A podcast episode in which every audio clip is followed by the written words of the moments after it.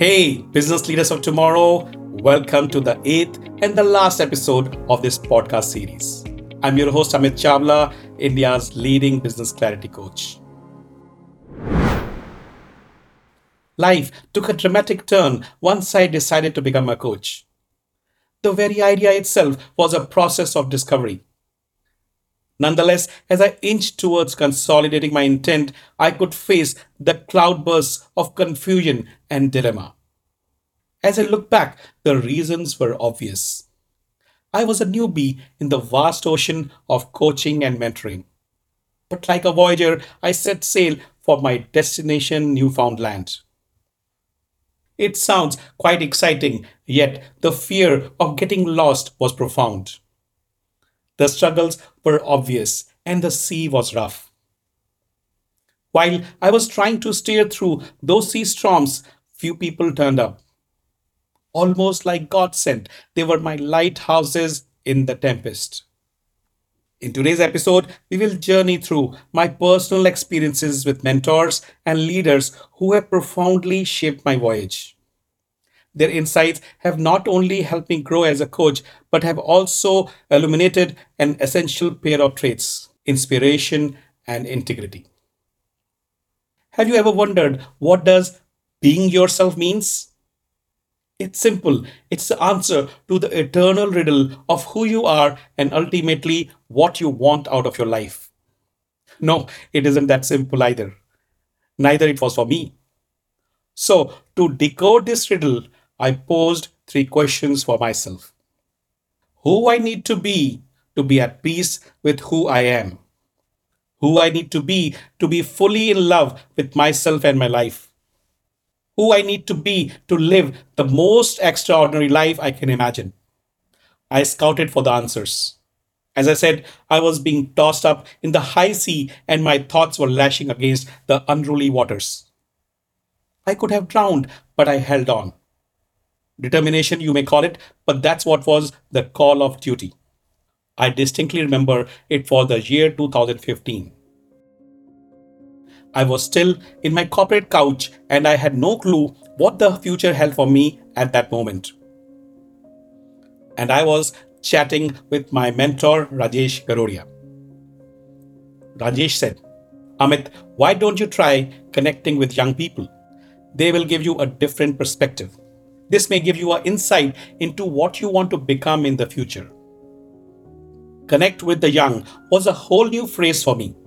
I did not know any young people except for the juniors in my office or my children's friends at school. I knew some of them but had not really connected with them. But I sensed something was on the anvil. Call it a turning point, but that's what it turned out to be. As two years later, I decided to become a coach and I met Rajesh once more. That time around, I still struggled to articulate my life purpose. Then Rajesh introduced me to the concept of Ikigai and showed me a picture of it.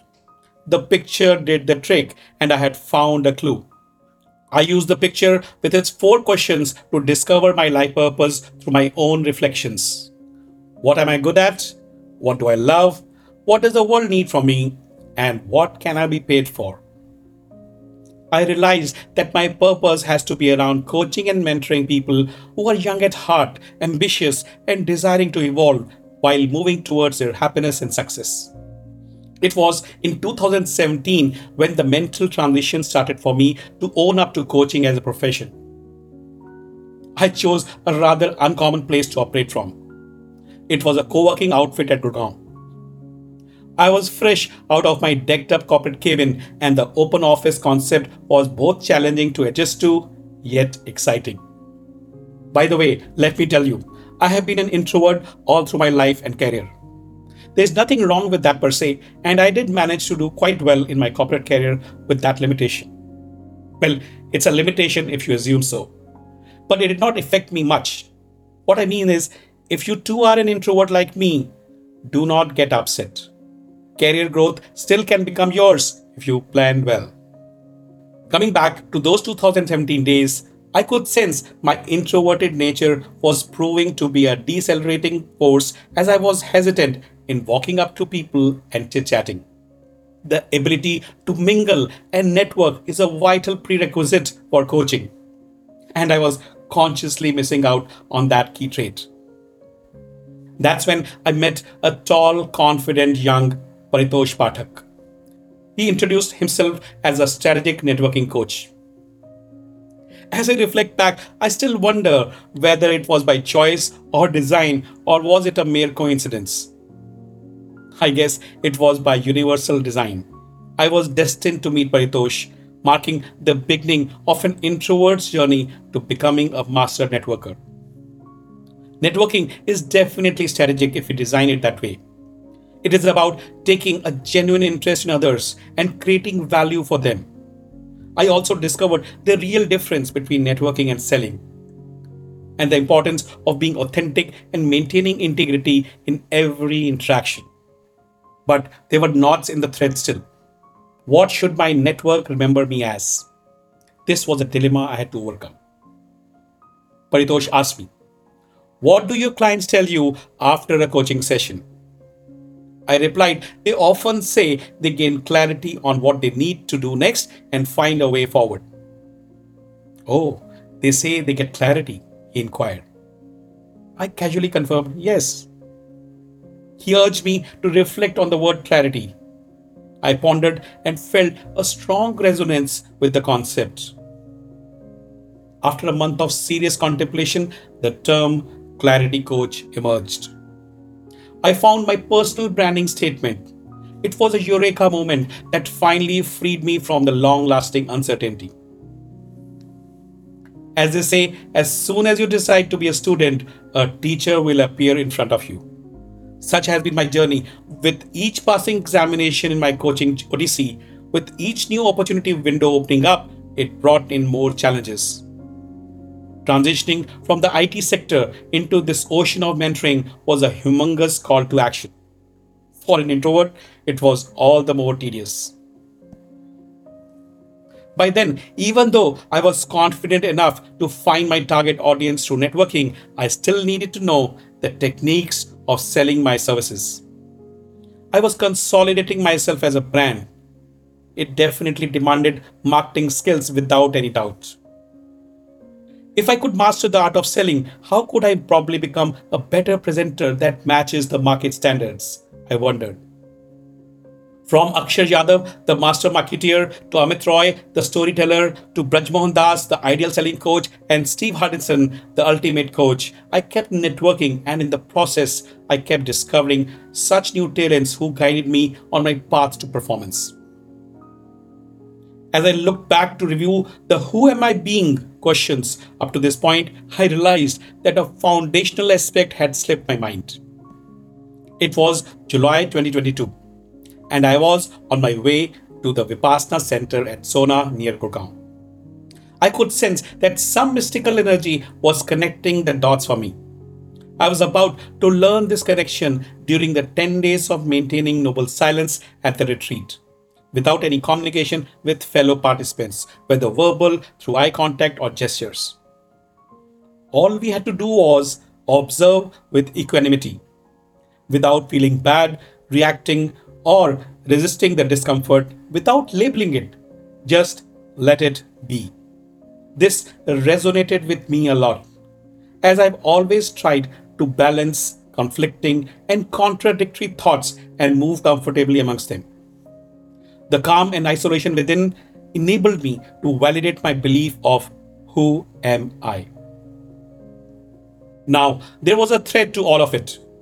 As I meditated, my thoughts rolled back. It was in January 2017 when Gaurav, our coach at X Monks, posed a simple question to the 21 professionals in the room Who are you? And none could answer it accurately. We are not just our name, designation, role, gender, etc. At 50 years of age, I wondered why I still did not know who I was beyond my designation and experience. The one question haunted me Who am I? As I went through more sessions with Gaurav, I started piecing together an answer to that question. Simply put, it is about finding the resolution to describe myself in one word that has been in me throughout my life, something that underpins everything I value and do.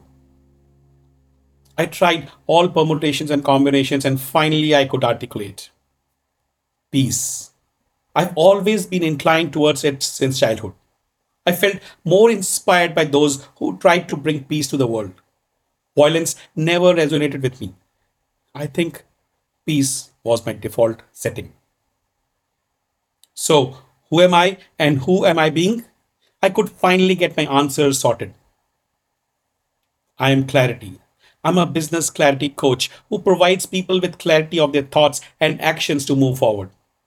My life purpose is to walk with young in their pursuit of happiness and success. I am balance and I am peace. At this moment, I'm being honest to acknowledge the genuineness of guides who inspired me to rediscover my own self and my purpose of life, and have also reinstated my belief in integrity. I will remain thankful to them forever. Inspiration is mutual and also a legacy that bestows the duty upon us to take the message forward and inspire others as we cruise along. Friends, it has been a wonderful journey for me being able to gather my guts to open up and share my platter of experiences. I found my mentors and I wish you find them too. But before that, are you still wondering who are you and who are you being? I sincerely hope my stories have had some juice for you to sip and relish. And you can connect with me at amit at amitchawla.coach or call me for more insights and stories at plus 91 956 00 55 280.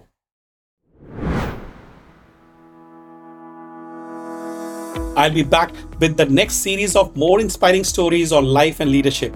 Stay tuned for that.